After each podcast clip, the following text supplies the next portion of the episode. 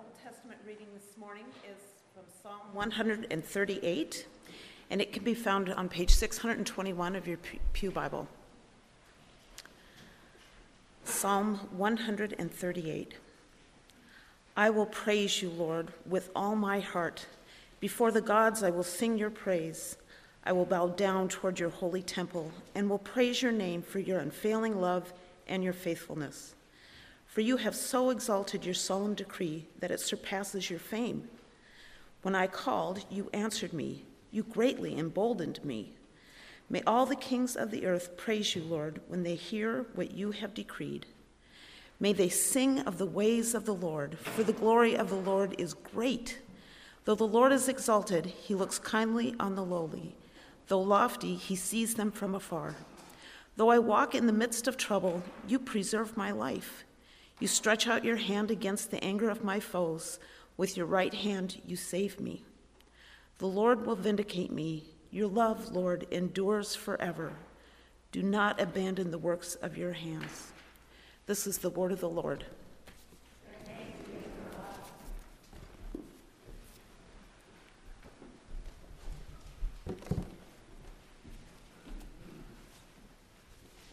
The New Testament reading this morning is from Romans 12, verses 1 and 2.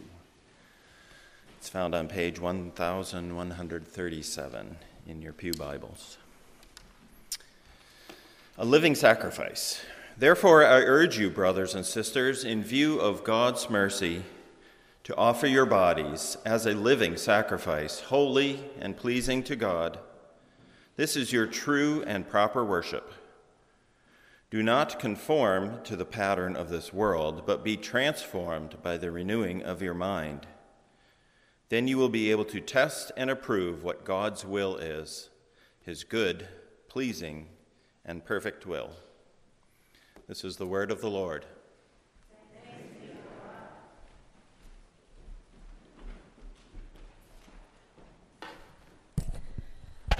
Good morning, Sherman Street. Uh, today, as you heard from Tony, we are starting a new series, uh, seven weeks, which is much more reasonable than our last series, which was 57 weeks. Um, we're calling this one Together God's Invitation to Become Who You Are Through Community. Um, and we will be going through Romans 12. And today, I am going to preach on just one verse. Uh, I had the scripture reader read too, but I'm going to stick with just verse 1.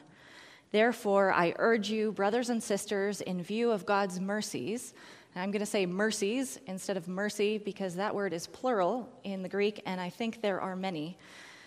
I urge you, in view of God's mercies, to offer your bodies as a living sacrifice, holy and pleasing to God. This is your true and proper worship. Um, at first glance, I think it seems like that verse has nothing to do with community, and so a strange place to start a series like this. Uh, but actually, I think it's perfect for two reasons. Uh, first, this verse is the hinge point in the book of Romans. Um, you know, like a hinge that makes a, a thing turn. Um, the therefore at the beginning marks a turning point in the book. Chapters 1 through 11, Paul has been theologizing. He has been rehearsing the mercies of God, and now he says, therefore, and he turns in the rest of the book of Romans to give the church in Rome some instruction on how, then, because of those mercies, they should do life together. Um, the church in Rome has been having some of the same problems that a lot of churches at that time were having. Uh, like we talked about last week, there are struggles between the Jewish Christians and the Gentile Christians in discerning what it is to live rightly, to be faithful. And the two groups are at odds with one another. Paul has been uh, making the case that God has drawn those two groups together by God's grace. And so now Paul says, therefore, in view of God's mercies, here is how we live together. And in chapter 12, he will unpack that more, and we will unpack it over the next seven weeks. Um, the second reason that this is a good place to start is that everything that we do is done in view of God's mercies. And it is God's mercies that set us free to do it well. And so this morning, I want to spend a little time reviewing those mercies, starting right at the very beginning. Christians believe this amazing and strange thing that at the heart of all that exists is relationship. Father, Son, and Holy Spirit, who are one God in the mystery of the Trinity, one God in three persons. And the three exist in this divine dance of love, always giving themselves to the other, always making space for the other and serving the other. In the relationship between Father, Son, and Holy Spirit, we see that God is love right in God's self. And all that is, all that we see in the world, in the universe, all has been created in, by, for, through this love. We are just here to share in it. That's the whole reason for our existence. And so God's mercies start right at creation with the gift of every good and beautiful thing that we know. We were made good and given the task of caring for this world, of working with it, of creating and delighting in it all as we walk with God, sharing in the love of the Trinity. right at the heart of all that there is is relationship. And of course, that perfection didn't last very long, right? When sin came, all the things came.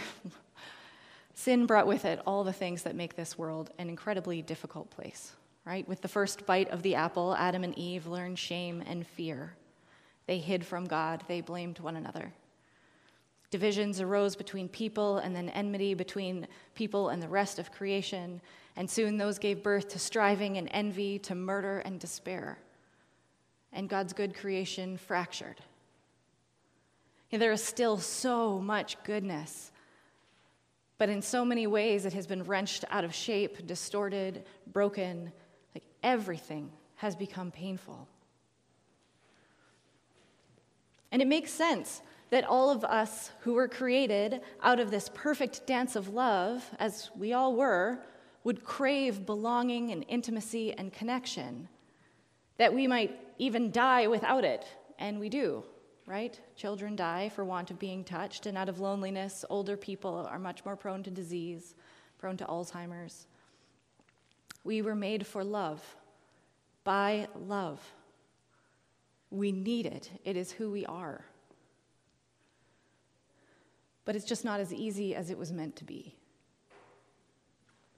Because even through all of our advances in technology, all of our education and our discoveries, we are still fearful and ashamed. We still strive and envy. We still don't quite know how to do this one thing that we were made for.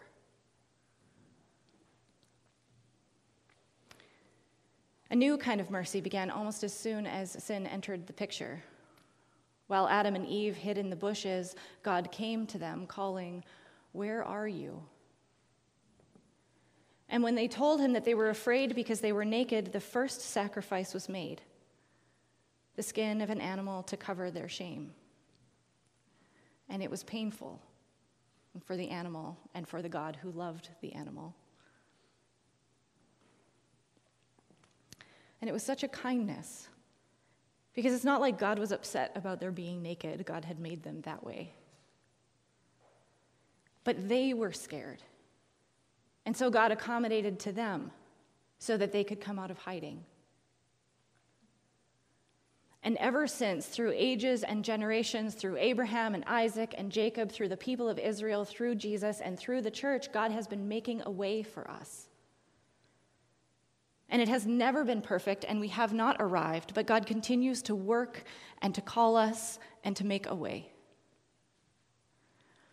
In Jesus, God's mercies came to us again in a new way God's own self in human form. God had apparently had enough of the distance created by sin, and so God crossed it.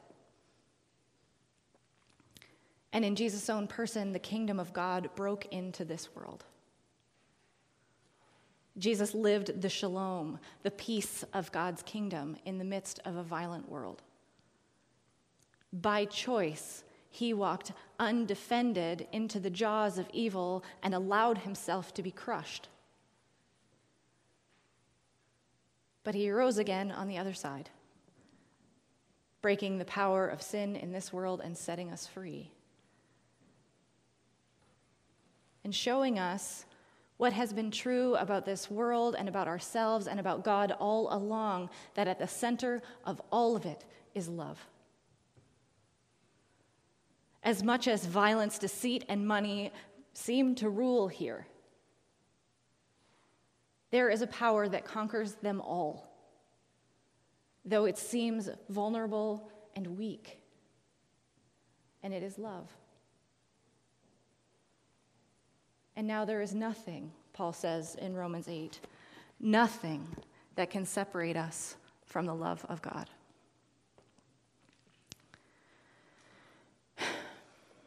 We spend all this time trying to prove that we are lovable, that we're worthwhile, that we're okay. But, friends, we do not need to do that anymore. The cross has shown us exactly what we are worth. You do not have to justify your existence anymore. You are free. And if your creation, just as you are, and the cross didn't prove it, then let the Holy Spirit try to make the case for you too, because in the Holy Spirit, God chose to come even closer to dwell in you. You are the new temple, the seat of the sacred. Now, as Augustine says, God is closer to you than you are to yourself. What could we possibly have to prove after that? And obviously, the world is still hard. We are still waiting for things to be made right. And when the scriptures give us images of what we're waiting for, love is still at the center of it all. The images are of peaceful community, a wedding, a feast, a city where all our tears are wiped away. And so it makes sense that when God calls us now to be a part of God's healing work in this world, God does not call us to do it alone maybe cannot call us to do it alone because love requires an other. We are called instead into a worshiping community, which we call the church. And the church navigates, sorry, my microphone is like loose and keeps slipping, so I keep messing with it. Let me just try here. Let's see. Oh, that feels better. Okay. the church navigates this really strange existence, right?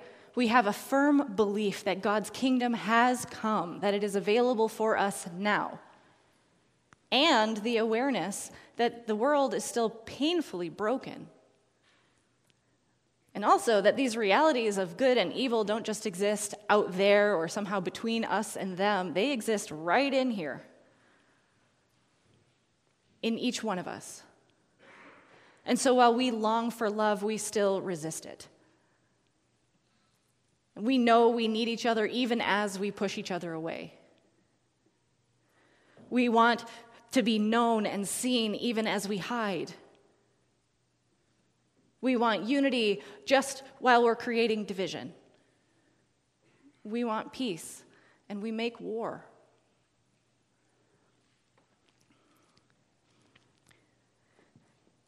It all means that our efforts at love are always going to be painful. It is so difficult to love in this world, more difficult than anything else. And so, if you want it, you have to choose to give yourself to it entirely. No one will force you. You know, even in our text, Paul doesn't command anyone into this life he's recommending. He says, I urge you, brothers and sisters, offer yourselves I urge you, you get to pick what you will do. In view of God's mercies, I urge you to offer your bodies as a living sacrifice. And it's your body, he mentions, because learning to live in unity, in love, will require your whole self. And it will require you to do things. It's about, you know, as intellectual as we CRC people can be, it is about much more than what we think. And it's a sacrifice, because like the cross, it will be painful. In a sinful world, the work of love is painful. But it also is the only thing that brings healing and hope and justice and true freedom. The difficulty is that we have to be vulnerable for love, right? You have to make yourself open to being hurt. And vulnerability is enormously risky. And the more intimate you get, the more risky it becomes. We all know that the people who are closest to us are most able to hurt us.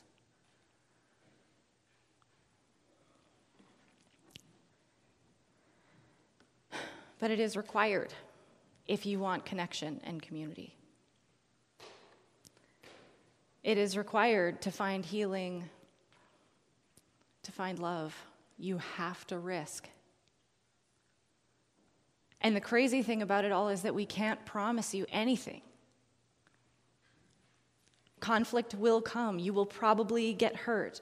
You will probably be misunderstood. And when that happens, if you want to stick with the community, then the work of reconciliation will be required. And that is a whole other kind of tough. Then you will have to speak truthfully and vulnerably to somebody who has already hurt you. And then you'll have to work to listen to understand them. You'll have to be willing to set appropriate boundaries and figure out what those are. You have to be willing to forgive.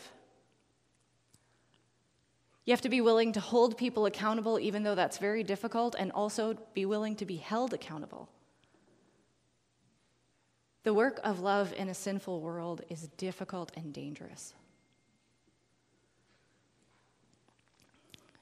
And one thing that I can guarantee to you in it is that whatever you do, it will not be perfect. It will have flaws and mixed motives and misconceptions. And I think I do think that true community is possible outside the church, but I'm not actually, I'm actually not sure how. Uh, because it is much easier in view of God's mercies. Maybe not even just in view of them, but being, but having rehearsed them, having spent years working with them and trying them on and struggling with them and learning finally to rest in them. having learned that we don't need to defend ourselves, that we can instead just rest in God's love no matter what is happening, that God's attention is enough. So that we can slow down enough to listen, pause before we react, take a minute to see a perspective that's different than our own having rehearsed these mercies enough that we have learned that we don't need to justify ourselves, not just learned it in our mind, but in our bodies. So that we can remember in each moment that we bear the image of God and no one can take that away, and that each and that we are endowed with gifts to offer and nobody can say otherwise, and also that that is true of every other person. having rehearsed the mercies enough that we have learned that we do not need to wallow in shame, but that whatever happens, it is all forgiven. And each new day, each new moment is a new chance to change, a new chance to love well, to receive forgiveness and grace, and also to extend it to others. You know, this, re- this week we remember Dr. King. And is he not the perfect example of this? That his love made him extremely vulnerable. That his love caused him to offer his body as a living sacrifice, that his love required him to speak truth, hard truth, even in the midst of staying connected to a church that wounded him and refused even to stand up with him. His love called him to, you know, write the letter from Birmingham jail, to say, I am disappointed in white Christians.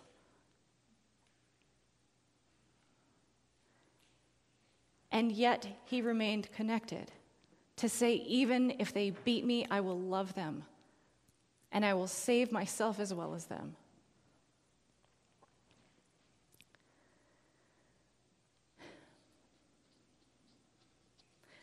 God's mercies make a way for us to learn to love because they help us to put aside the fear and the shame that keep us from love.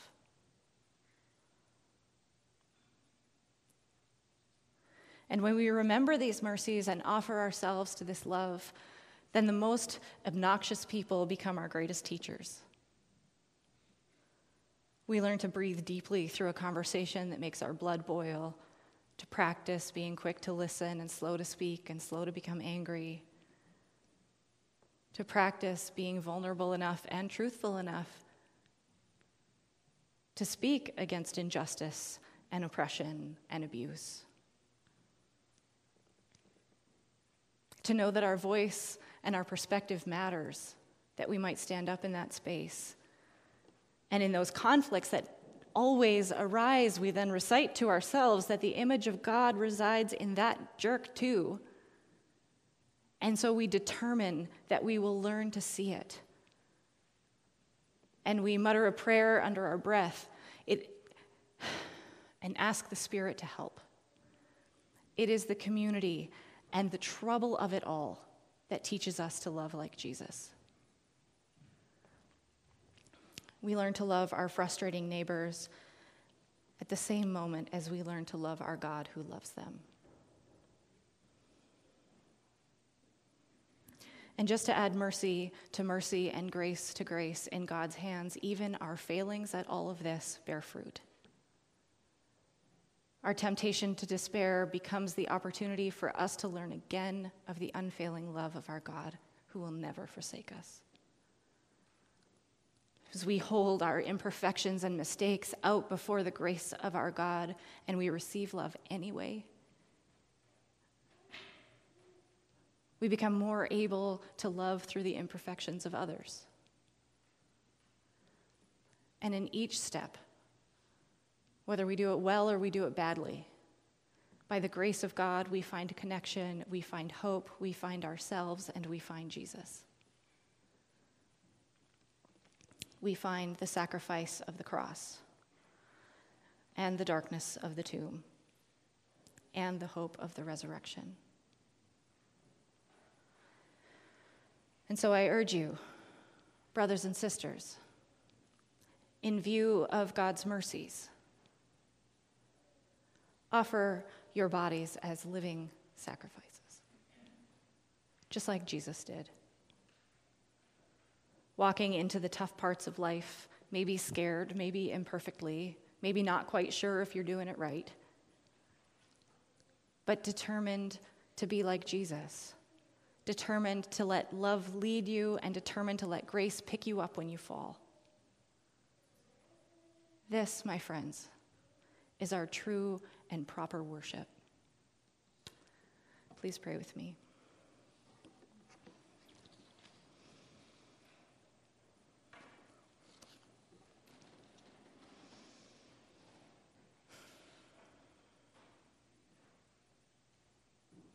God, your mercies are unending. And sometimes it seems so hard to let them sink into our hearts to know them for real. And so I pray that by your Spirit, um, we would know them a little more today and each day.